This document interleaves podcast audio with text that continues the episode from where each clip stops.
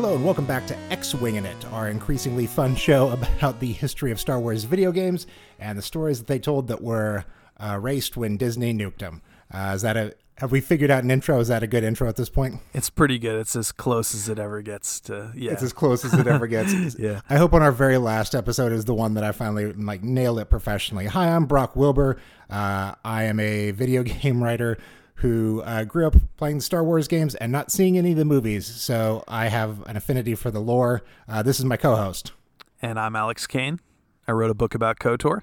What is that for people that don't know what those initials mean? Uh, oh yeah, uh, Knights of the Old Republic. So it's kind of uh, one of the better Star Wars video games of all time from 2003 by BioWare, and uh, yeah. Um, you we- also write about Star Wars video games at starwars.com. I feel like you have Yes. more credits here than you give yourself credit for. Yeah, yeah, I do. I did have a column that was like a bi-weekly column on classic Star Wars games at starwars.com. I recently filed the last one of those, so now I have to come up with a new column idea about Star Wars video games, but uh, I haven't uh, I haven't found like the right the right uh, pitch yet. So I will But miss yeah. the column, but I also enjoy in a selfish way that now that's that's my content. it is Yes. our content. yes, yes, exactly. Yeah, because Not like that it was hurting the show for you to be paid elsewhere to do a buttload of research on the same material. yeah, yeah, but it's just yeah. Now we can kind of like this is that column in a in another form, more entertaining perhaps. Uh, and we, we have one today that is fascinating to me because uh, I thought when it came out that it was one of those like maligned properties that like I, I remember picking it up in a store and a friend being like, "Oh, don't waste your money on that." Uh, and now in revisiting it, I revisited it for the first time like last year, and I was like, "This is." really good. Uh, and then I didn't finish it, and then came back and finished it for this. Um, it is a game called Republic Commando uh, from uh, Ot Five.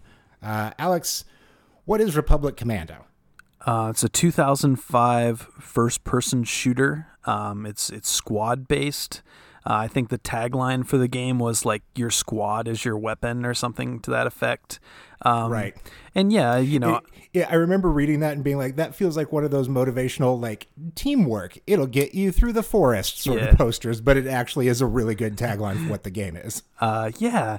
Um, you know, I'm a big fan of Halo Five. Um, I'm sort of like the one of the 12 people who enjoyed Halo 5's campaign, and uh, you know, going back to this game after so many years, I was like, um, there's there's so many similarities. It's just like like endless similarities where you know you're you're commanding your teammates. You're the leader of a squad of four. Um, you're issuing commands. You know, go here, pick up that gun, um, blow up that thing. You know, attack that creature. Um, so on and so forth. Hey, one of our squad mates is down. Can you resurrect them or whatever? And uh, yeah, it turns out that the guy who was the creative director on Republic Commando was the game director on Halo 5. And so, uh, you know, you can really see that that this is sort of a, you know, it's a game that is ahead of its time. It's it's anachronistic uh, and yet from like a technical standpoint, you can see how you know what's that line from the prestige that david bowie says you know about the man's uh, reach uh, escapes his grasp or something like that you know this is this game is Of all the of all the quotes from all the movies to tie into Republic Commando, I did not foresee the Bowie Prestige line coming in, but you're not wrong. yeah yeah i mean it's it, there's so many good ideas in this game that you know given another 10 years uh, which literally i think halo 5 came out exactly a decade after this so um and if you if you play these two games back to back um it's incredible. This guy tim longo i think he started it as a or at least he was a tester um, at lucasarts.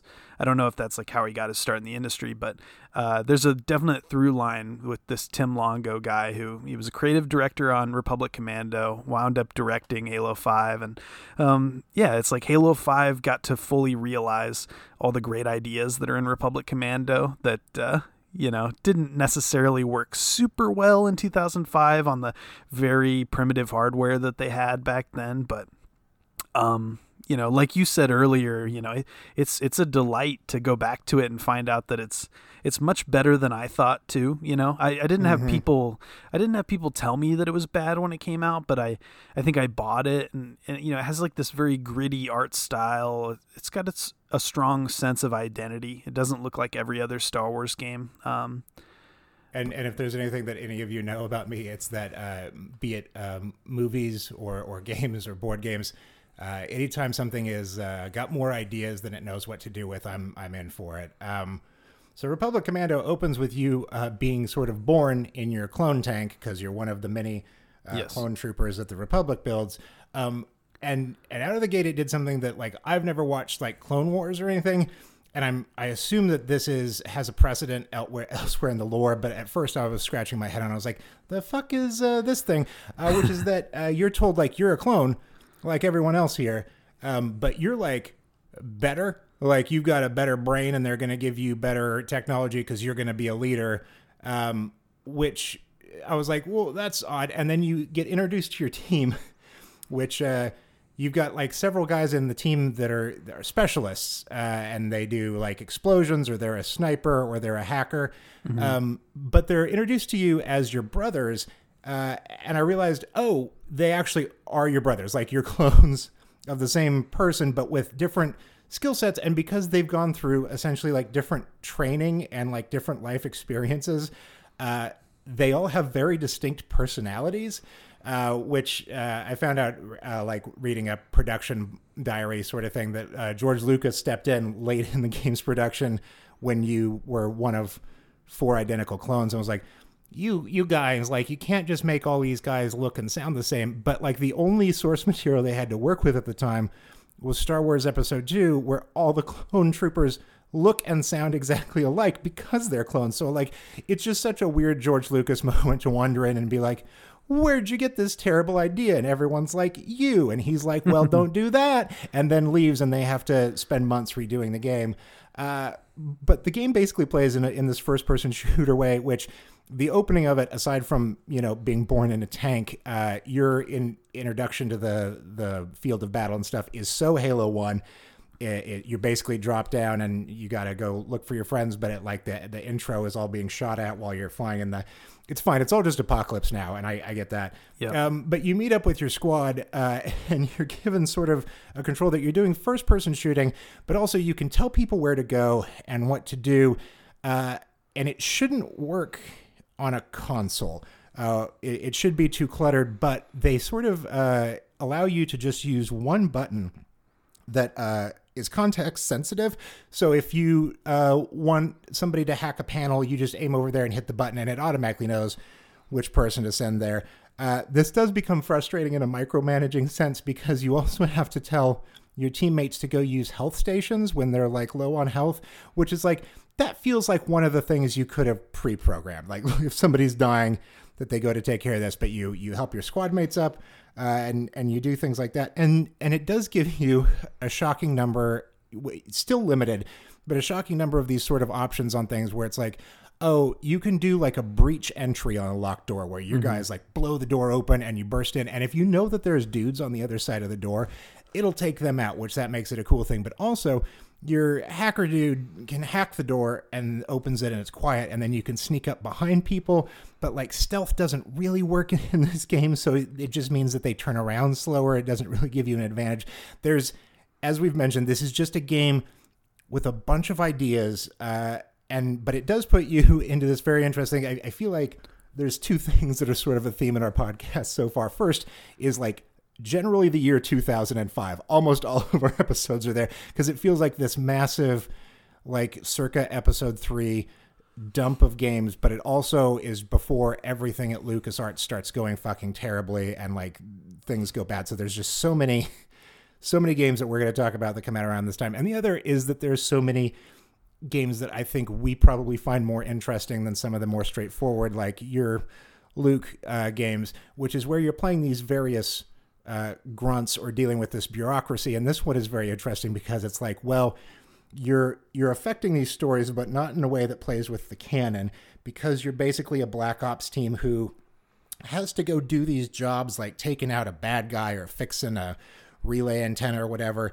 But like if you do your job well, no one will ever know you're there, and so your job basically becomes just surviving with your brothers, uh, and that's for a game about four clones is a really human experience that I, I find fascinating. And again, for a game about clones, I think the biggest selling point of this game, especially in 2019, revisiting it, is kind of the the personalities of these characters interacting, which did not expect to come in and have that to say, but there it is. Uh, why don't why don't you uh, offer up some of your thoughts here? Yeah, yeah, exactly. I mean, so you're voiced by Temuera Morrison, I believe, who voices you know Boba Fett and Jango Fett. I mean, he he portrays them in the films, right, most of the time, or uh, certainly he plays the clones in episodes two and three.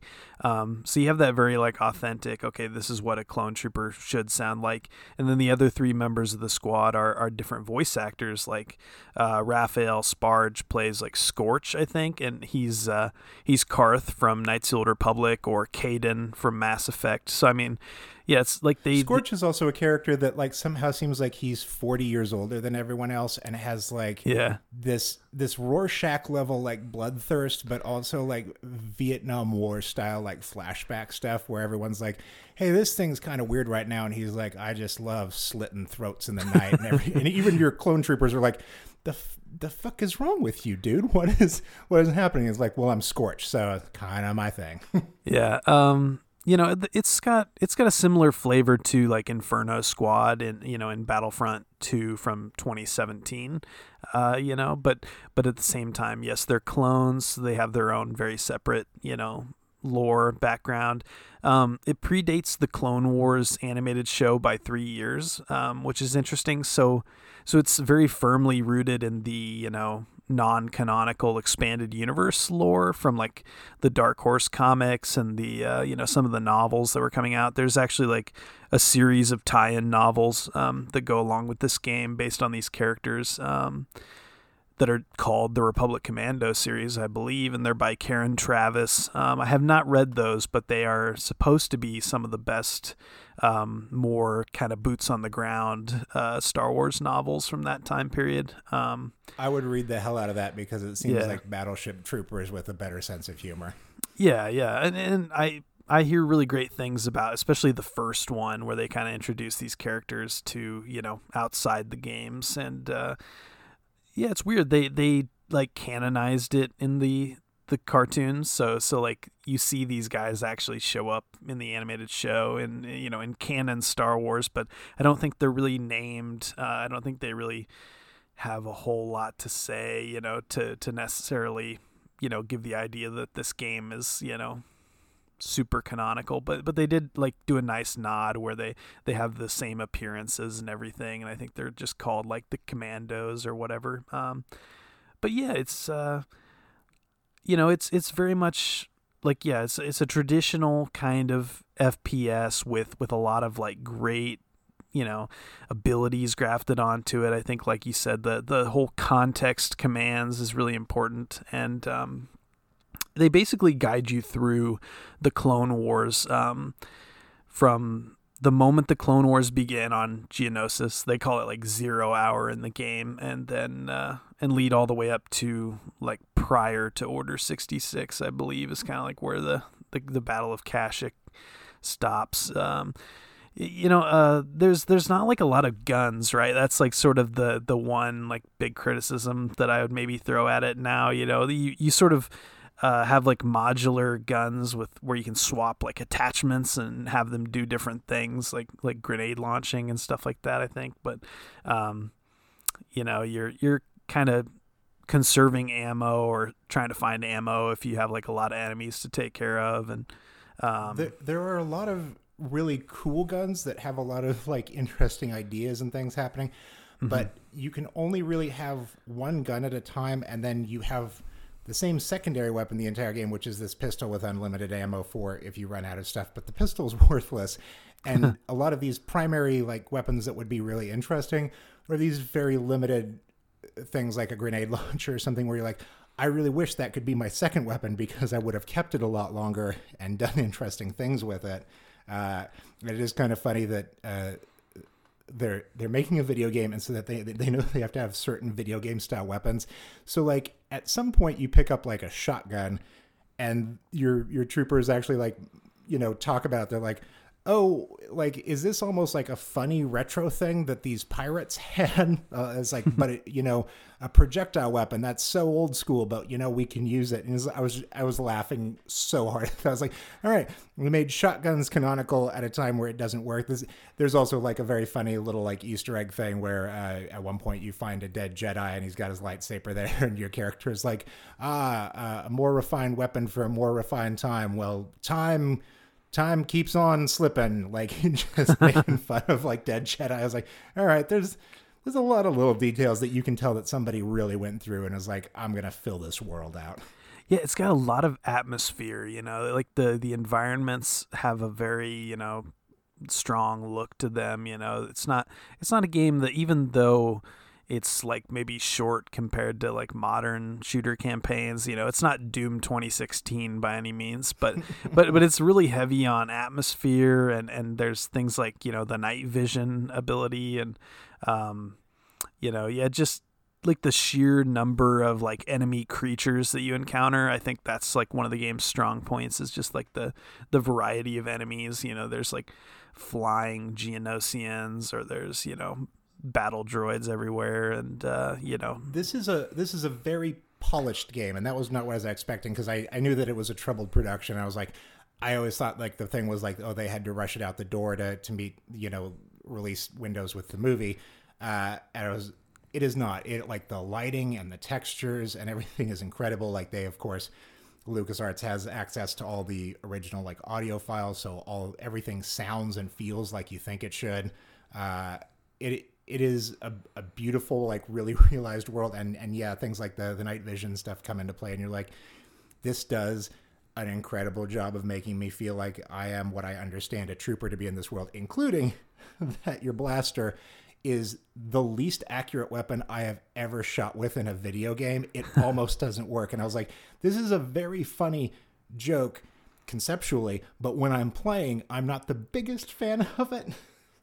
Yeah, it's. Uh, I, I think that's like the maybe the biggest thing where it's like you know man this game would be so much higher on my list of like favorite star wars games if just the the guns felt better to use and it was more slightly like a modern shooter you know um, because it did come out in 2005 and i mean halo was 2001 so it, it feels like a huge downgrade from like that kind of shooting and i mean it's a it little does feel like Halo One in a lot of ways. It, it does feel like there were like if this had come out in 0102, it would have blown people's heads off. Like mm-hmm. it, it 05 is a little late for what this is, but it's still so good and it holds up. yeah, yeah, it really does. And it's like like you were saying, it's very much like a quality over quantity kind of uh, you know, finished product. It's uh you know, it's it's not like rickety and, and, and horrible the way that, you know, a rushed license game would typically be, you know, especially like outside of LucasArts, you know, a lot of uh, like quote unquote movie games back then, you know, they could be mm-hmm. they could be pretty bad, but uh, you know, this in the grand scheme of like Star Wars game history, I mean, um, I didn't put it on my top ten that I did recently, but you know, it's it's on a lot of people's top tens. It's you know, a lot of people would call it their favorite game, and I think it's yeah, it's a mix of the character, you know, and, and the fact that uh, it does it does tell like a a story about yeah, a team of you know soldiers, you know, with with no no aspirations to be like wizards or anything, right? They're just trying to they're just trying to do their job and and uh, it's sort of neatly um, it kind of keeps everybody firmly in on the heroic side of things, right? It's not like um, you know other games where there's maybe you know some uh, you know where where the the empire suddenly happens and you know oh the clones are killing the jedi now um, suddenly I feel a little weird it, about this character, but it accomplishes a good amount of that by doing this thing that I noticed that we're going to run into in a lot of Star Wars stuff, especially things uh, like we ran into a tie in Tie Fighter and stuff.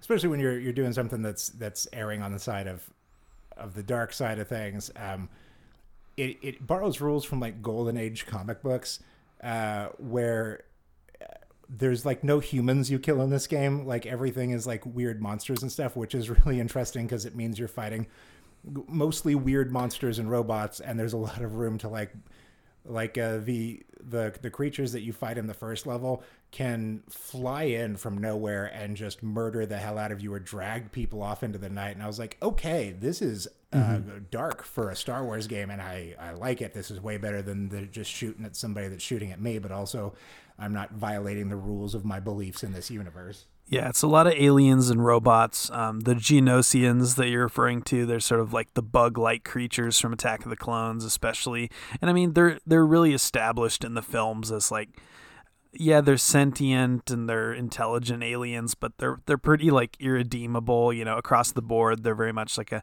a cartoon villain race that you know, um, they're all trying to kill Jedi and and they're they're basically like war profiteers like they they build all the right. all the droids for the the separatists so i mean from a you know from a flash gordon kind of angle you know if you look at star wars especially like the episode 2 and 3 um you know around at, around the time of episode 2 that's a pretty pulpy cut and dry black and white cowboys and indians kind of movie right where um yeah i mean those aliens they're they're goofy and and and you're not you don't feel bad when you kill a Geonosian, you know. Uh, but but of course in the animated show they they introduce like the queen and the, you know they they do stuff to kind of humanize them later on. But yeah, I mean when this game came out, it was it was you know the clones were firmly you know the heroes so to speak and.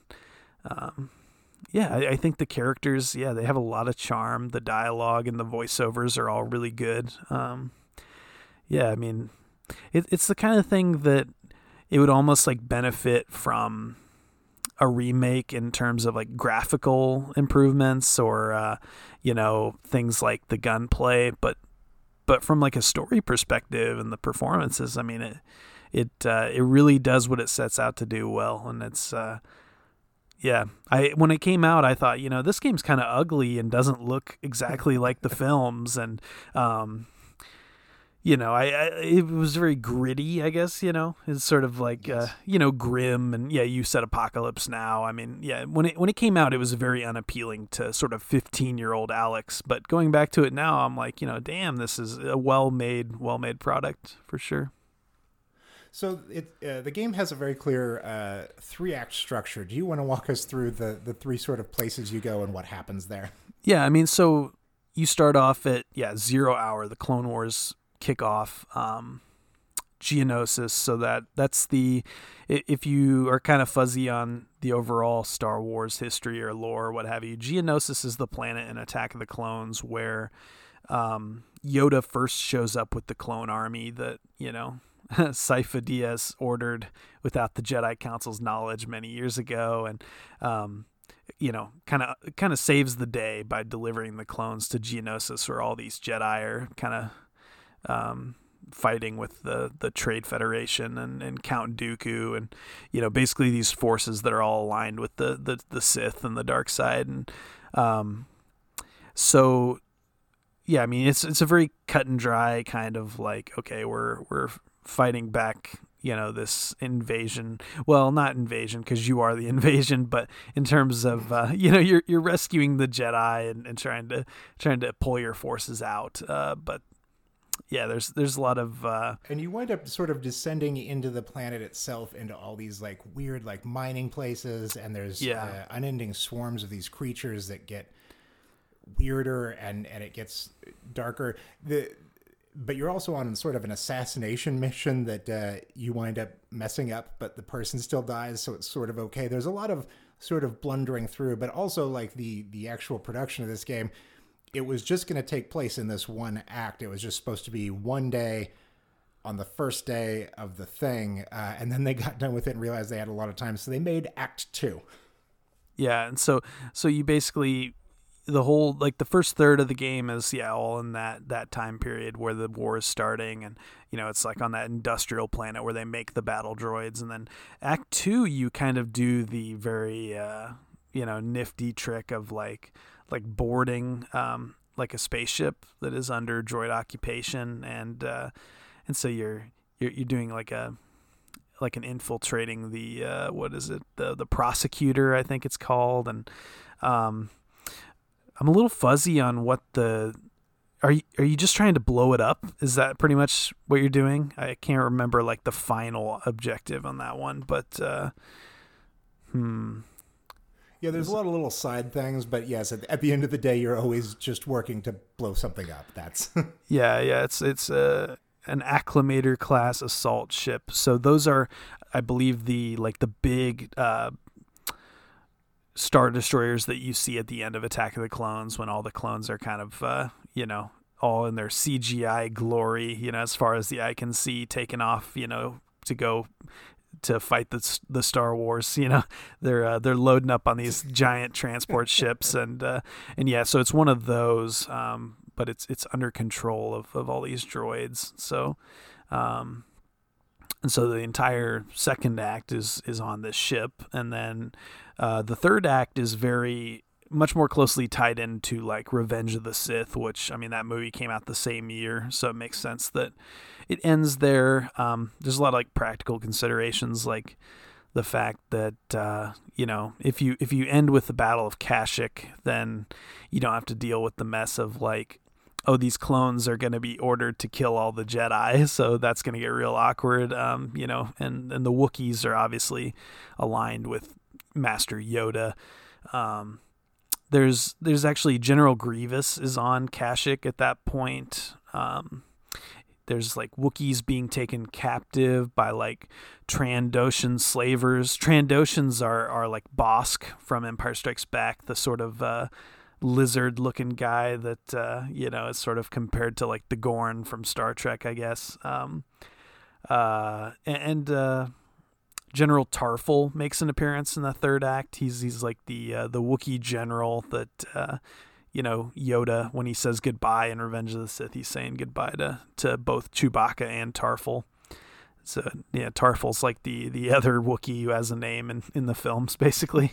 um, and uh, yeah, I mean, I'm a little fuzzy on on the the third act in terms of uh, how it all wraps up. But do do some of your squad mates do they like sacrifice themselves like Halo Reach style? Yeah, there's there's some of that going on, and and and you're right about uh, release here because uh, so the second act of the game I think is so much better than the first act, and it's like oh that's cool that that was an add-on. They kind of thought that they were done then, and then uh, they were told like oh this game actually comes out like two months before Star Wars Episode 3 comes out, so we want to put on the back of the box for this game that uh, there's a whole section here that uh, ties into the story of 3 and will like tell you all this stuff about it, much the same way that like the Enter the Matrix games were sold. Uh, yeah. And so they were forced to put in that sort of third act with all, all of the stuff that was tie in. And you can tell that there's sort of like a padding here because that, that act is, is almost longer than the rest of the game uh, and there's a lot of repetition of stuff that happens within that where you're like, okay, I can tell that you you just copied and pasted some level stuff or some like uh, some sort of uh, missions that were in here just to make it last longer. And and this is not the last time that we will talk about uh, games that were forced to make changes based on like DVD releases uh, during the prequel time. There's there's a lot of weird stuff that happens there to try and tie into two and three. Uh, but this this one's particularly funny. Like, no, no, no, we got it. It's got to say on the box that it's going to tie in. like, okay, we'll make another third of this game. Yeah, like like the middle act is very much like wow, Republic Commando is its own standalone story. Like this is uh, such a unique, um, the kind of thing that LucasArts uh, sort of stopped doing at a certain point, circa yeah around that time 2005 and and and then yet you get to act 3 and then it's like okay now we're we're kind of in that final phase of LucasArts history where um yeah every everything everything is now uh, you know a commercial for a DVD box set and uh, or or you know to to get you to go see episode 3 which uh is silly because I think it you know necessarily kind of worked the other way for for the majority of the audience. I mean, I think maybe you're the exception to that. You're the you're the guy who uh, the games came first, right? But uh, yeah, I don't know. It's it's. Uh, I think you're right that the the middle act is the strongest part. The opening act is uh, almost like it's got some tutorial stuff in it, and then uh, and yeah, Act Three is just kind of uh, a bit of a grind, but um, yeah, I mean, Act One has some of that stuff that like introduces you to mechanics that uh, like there's a mechanic that you can tell your team to clear out a room, or you can tell them to seek and destroy, or you can you can tell them to get like into protective mode. But it it's a pointless mechanic because you'll never not be in the same room as your guys. So like telling them to seek and destroy, you would think like that means like go explore other rooms or do whatever. It's like no, defense and attack and attack harder when your guys are tethered to always standing around you. None of that makes any sense. Uh, you're like, what are you gonna do? Tell them to not shoot? Like, I don't get it. But like Act Two also, uh, I don't think it was in Act One, but I'm pretty sure Act Two introduces the mechanic where you can start. Uh, you'll you'll have sort of these uh, wave attack things where you know like a big attack is coming and you guys are in a room and you can actually tell your guys where to like post up and build barricades and stuff to to be ready for the things. Yeah, like and I was form like, up. oh, this yeah, this is such a, an interesting like mechanic, and I want to play more of this game. Yeah. Um, yeah, I don't know. It's like there's just there is a sense that there could be more um, in terms of like like don't you wish there were boss battles a little bit more like like uh, or, or am I alone in that? Does it seem like like the enemies like there's great variety among the sort of enemy troops, but then there aren't like these big crescendo moments the way the other games we've done podcast episodes about? You know there's no there's no big like oh here's here's uh you know where you fight general grievous or something right? There, that stuff's all I mean, I happening in the background. thematically appropriate that like you're you're a group of grunts like doing grunt work against other grunts, and like you said, no one here is trying to be a space wizard. So it would be weird to have like these four guys go up against like a Jedi master who Sure. like, can only be defeated by another Jedi because like us just shooting our stupid blasters should get us killed. Like there shouldn't be a way around that. Uh, and and like this game being a squad control thing, if it was like a first person shooter, if it was Shadows of the Empire or something, and there was a segment that was like, oh, we're fighting Boba Fett yet again, uh, and you know you can't beat him, but it's about like shooting some energy pods above him that explode or some using some sort of clever wit thing that would make sense but it feels like too unwieldy in here so i'm i'm okay. Like there's also it's a difficult enough game uh, that i was never like you know what? I need a harder thing which there is there's also an interesting game mechanic here where if you get shot and you're on the ground like bleeding out uh, you can tell your guys to like abandon whatever they're doing and come like help you up. Or you can tell them to keep doing what they're doing which is interesting because you're starting to die. But if they're like working on like hacking a console and when that gets hacked like this level's going to be finished or something then you can just be like no keep keep doing that. Deal with me later. Uh, and that's sort of a fun thing to manage. Like hey what what am i doing right now and what are they doing? Uh, and it does require you to be aware of the entire squad and I, I found that really interesting. Yeah, yeah, you do have to kind of make decisions and, and weigh weigh like the the pros and cons of that, um, because yeah, there's there's like yeah, we're making progress on this console, or um, yeah, you know, maybe maybe there's a room full of enemies, but one of your guys gets downed, and so you know you can say, hey, Scorch, like go heal, you know, the other guy or whatever, but. Uh, yeah, I think I think I've I cleared a couple of objectives like while I was down, you know, just like waiting for my squad to do it, uh, you know, because I'm like, okay, I'll take a breather. You, you guys got it.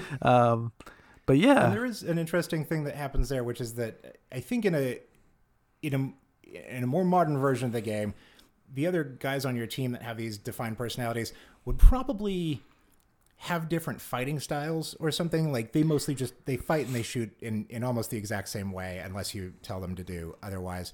And ostensibly, they each have a, a skill set, but uh, like there are there are a lot of things that happen in the game. Like uh, you tell the explosive guy to go put an explosive on this barrier that's on a bridge. yeah, He can go do that while you and the rest of the team cover him, or you can tell him to cover you, and you can do any of the skill based things that that need to happen. Which is interesting that like you because it, it falls in line here like you are a commander because you are smarter than everyone and you're a, a natural leader but it also allows you to be like sometimes like i just i don't want to worry about covering like you guys do the covering i'll go deal with this Yeah. Yeah, I mean, it's it is a lot of like okay, so there's like a, a specific contextual thing that we got to do right now, and so um, yeah, it's just like okay, how do I do this without you know getting us all destroyed and.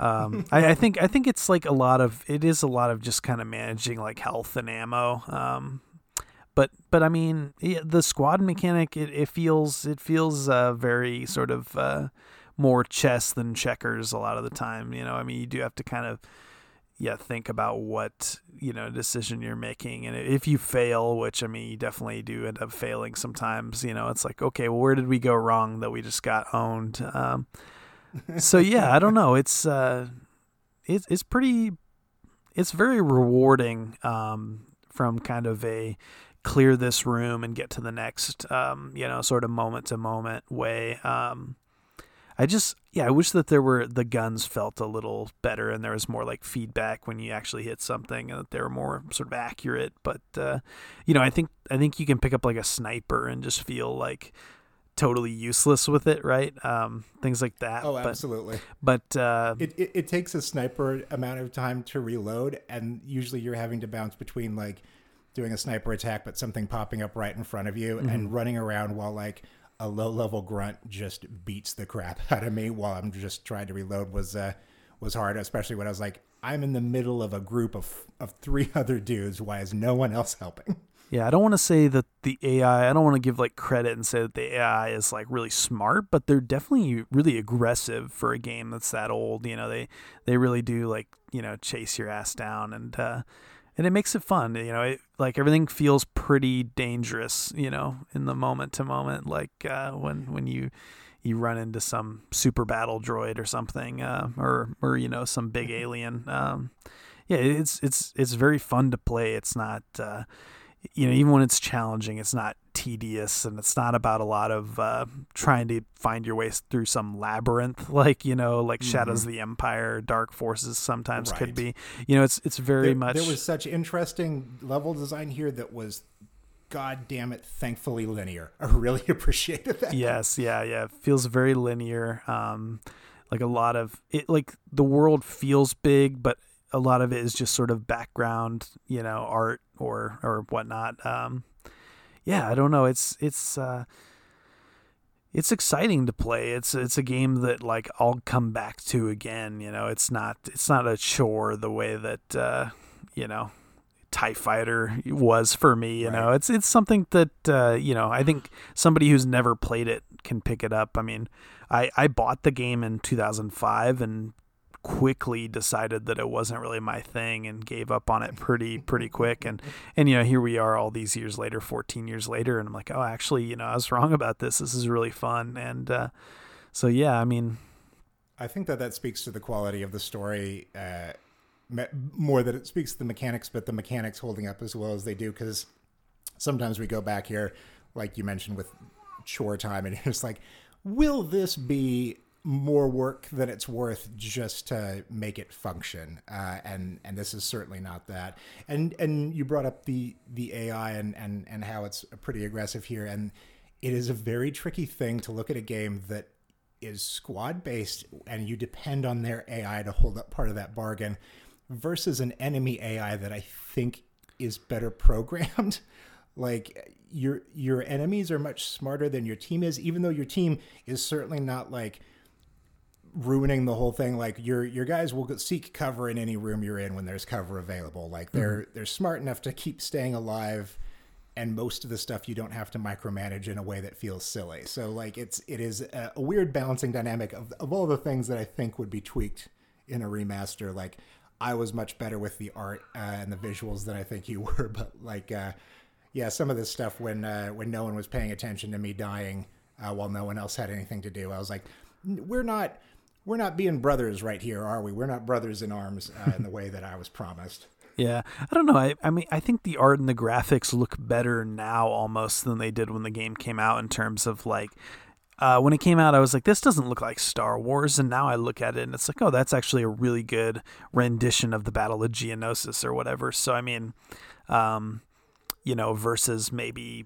a game like Battlefront Two or something where it's like, you know, ostensibly looks very authentic, but I mean, um, you know, these these character models in Republic Commando, they're very uh, you know, they have a lot of uh, sort of character to them. Like they, they have a very strong like silhouette and and they you know they have they have like sort of uh, flat texture to them, right? Where it's uh, you know it's not real texture, but it's uh, you know Right. there's not a lot of like just flat polygons with like you know.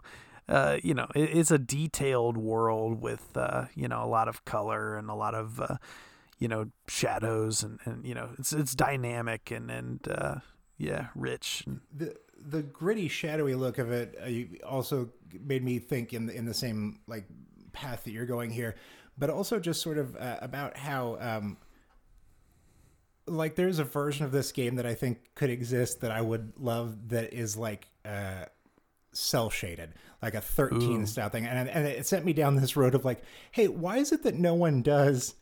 like visually interesting Star Wars games. Like it, they're all tied to like trying to look as much like Star Wars as possible, and I get that that is a universe thing, but also like you can you can take chances, and I'm sure we'll find something that really fits that. But it always feels like I I I can always tell when it's a like a LucasArts based game because they have access to all the original audio files and that sounds good. Or like even when we were doing Dark Forces, which is probably the closest that we have to that, but they were still trying via the graphics at the time to get as close as they could. Uh, I'd like to see something that isn't that, but then again, I'm the outlier that always wants Star Wars to not be Star Wars, so maybe fuck me, no one cares what I think. You know that new show, the new Disney show, it's only one season in, but it's called Star Wars Resistance. And it's a really gorgeous show. It's animated in Tokyo. Um, I think the the company's called like Polygon something and uh, maybe like Polygon Incorporated or something. I don't know. But it's a gorgeous, like very cell shaded looking cartoon. And uh, I think if they ever made a game of that, it would have to be cell shaded and it would just, it would look so cool. Um, First, you've already sold me. I'm trying to buy it right now. Secondly, I think you and I should start a, a website called Polygon Incorporated and see how long it takes for the cease and desist letter to come. Yes. I think that uh, Yeah. The gaming world is ready for Polygon Inc. yeah, exactly. Um, but yeah, I mean, I, I agree with you. I think that visually, um, you know, I, I want the next Star Wars game like Fallen Order, and I think it's gonna be, thankfully. But you know, I, I'm I'm kind of wanting to see stuff that doesn't look like Dice's Battlefront games. You know, we need some variety, Exactly. some some variety and some character. You know, as much as I do love those games, especially the second one, I, I think that yeah, some some risk taking and some variety is good. I think Fallen Order is a step in that direction, but uh, yeah, I don't know. I I think that uh, I, I- I assume you've seen it, but friend of the show, uh, Mike Bithell, uh, is directing the uh, John Wick video game Hex that's coming out soon. Oh, and it is a very like XCOM strategy style game, but done with a, a very cool like uh, low poly like cell shaded style. Yes. And I was just like, perfect. That's exactly what this should be. It looks so cool and good.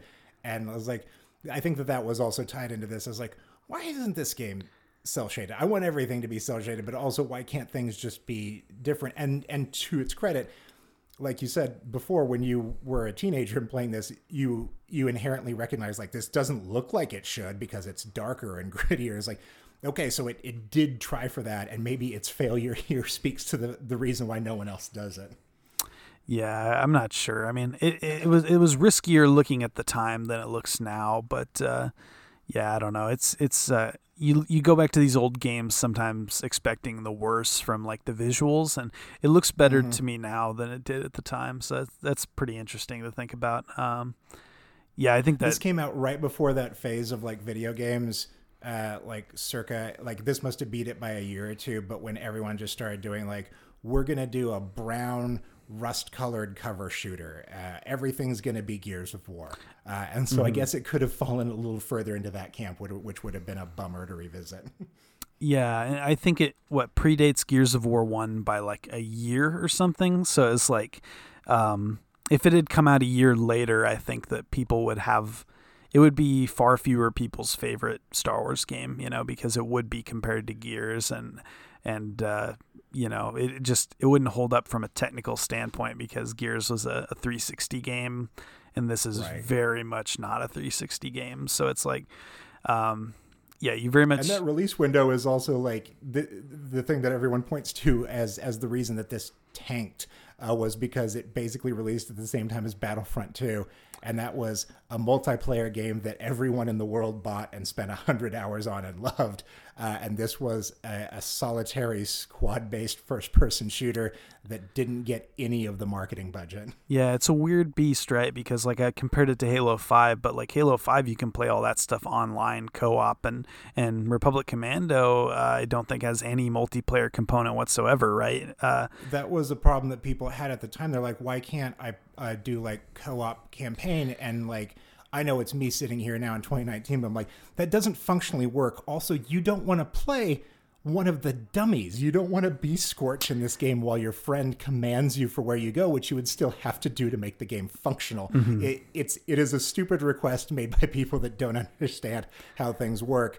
I get why they asked. Yeah, yeah, and it's interesting. Like I, I, I come back to the Halo Five thing because it is Republic Commando in the Halo universe with a you know gazillion dollar budget and you know uh, just looks incredible. But uh, you know all those characters are very like they're all like sort of equals. You know you have blue team and you have fire team osiris and and yeah like chief and Locke are kind of like the headliners but i mean one of the the you know like scorch for instance the equivalent of that is like nathan fillion in halo 5 or the one is like laura laura bailey from like critical role and and her husband uh, travis plays one of the other guys so i mean these aren't like characters where you know it's like oh that's the guy who voices Kaidan in mass effect but i can't really tell you a whole lot else about his character's backstory. Whereas you know in Halo Five they they flesh all these things out, and uh, so it's kind of cool to think about. Okay, so what would it look like you know if, if Star Wars took the Republic Commando concept and kind of ran with it and, and made it you know a new canon story and and really uh, you know did that that concept justice you know in the 2019 2020 2022 or something um, which it's worth mentioning that a few years later they actually did start a pre-production uh, that made it up to like the animatics uh, and some level design stuff uh, for uh, Imperial Commando, which was supposed right. to be a sequel to this. Uh, when you you know post Order sixty six, but like the same group of guys and to, and you know build on everything that they learned from this. Which eh, one of the most frustrating things in all of games is to like have a game that you love, like my love of the video game adaptation of the thing uh, where you're like the mechanics weren't there, but in a sequel, I think everyone would have gotten it. And it's like, and that got canceled. I love that game. You're talking about the original Xbox thing. For for people that haven't played it, yes, uh, yeah. they did a sort of pseudo sequel to the thing uh, where you encountered survivors, and you know they could be the thing or not the thing, and you could blood test them, but you had to get people to trust you. And there was this cool sort of trust mechanic where you'd like give somebody a gun or ammo to make them trust you and, and stuff. The problem became that um, it was early enough in games that everyone was pre-programmed to be the thing or not the thing and then turn at the exact same moment every game there was never any randomization of this mm-hmm. so you you couldn't replay it and and have something different happen and i was like oh well that makes it sort of not the thing uh, it was fun to just have a flamethrower and like a hundred little spiders are coming after you, and you just kind of have to like light them all on fire and, and hope for the best. Uh, man, that was a good game. Your definition though. of fun is so weird. I just wish I had a flamethrower and hundreds of tiny spiders with heads. Yeah, you know, uh, I, am arachnophobic, it, so it was very cathartic for me. That was a good oh, rental, nice. good game rental for sure. but uh, uh, so we've talked about it a little bit here, but this this does fall into this sort of maligned genre of like first person shooter games that have a team command mechanic, and I I realized while while playing like oh. I have liked a bunch of flawed games in this series, which I until now didn't notice. The Thing uh, is also one of them, uh, but like uh, Clive Barker did a game called Jericho, uh, which is basically you and a squad of army dudes going into hell and through time as sort of the same thing. But uh, the thing that I, I think of uh, in this uh, is that there was a, a canceled 1999 2000 uh, XCOM game called uh, XCOM Alliance, which was this it was a first person shooter where you had three other people in your team that you commanded and you went onto spaceships just like this. Uh, but the part of the the UI on that was that you had like helmet cams on the three other people on your team so you could send them other places and see what they were up to there. And if they got ambushed or something, you could go help out with that. And I'm like, oh, like the thing I was just criticizing about how like there is no option to like send anyone else into a different room or or take on anything in in Republic Commando. This game in 1999 was really trying to pull off and giving you a visual way of monitoring that. Also, like they'd radio in and tell you what they were up to. And I was like, that's so ambitious, and I understand why it was canceled. yep. Uh, yeah, I, I, think that you know Republic Commando, you can see its influence all over the place, and uh, you know, creatively, I think that you know the Inferno Squad concept in the 2017 Battlefront probably owes a lot to it. But uh, yeah, I don't know. I want to I want to see kind of the the next generation of this this idea in Star Wars, and uh, hopefully we don't have to wait too long for that because seems seems like you know, like you said, you put up a good argument for the fact that that it didn't have those big, you know, boss fight moments. Like it, uh, you know, if you really if they focused more on the gunplay and and had it, you know, and not just have it be the battlefield uh, dice like shooter mechanics, but but went a little bit, you know, more unique direction with it. I, I think it could be really cool. Um, it had plenty of big set pieces and plenty of memorable moments without ever having to go video gamey on it. Yes. And like I, I think it's that's so interesting and it, it, it works well with the the gameplay and how you're supposed to handle this. I think I'd like to see it set from the, like the good good guys point of view in like uh, the new sequel trilogy Star Wars era because we like don't really Perfect, yes. we don't have a lot of sequel trilogy content yet because you know they don't want to give away spoilery stuff about you know episode nine or whatever like um, and, and, there's a lot of emphasis on uh, you know u- uniforms clones stormtroopers. I'd like to see like sort of the the good guy point of view in this kind of you know. I want a surprise republic commando sequel that hit like next week and like the last mission is where you go to like rescue Rey's parents. And they're like oh we didn't th- we didn't plan that out. We were actually supposed to save that one until after the next movie. Like whoops a days yep yep.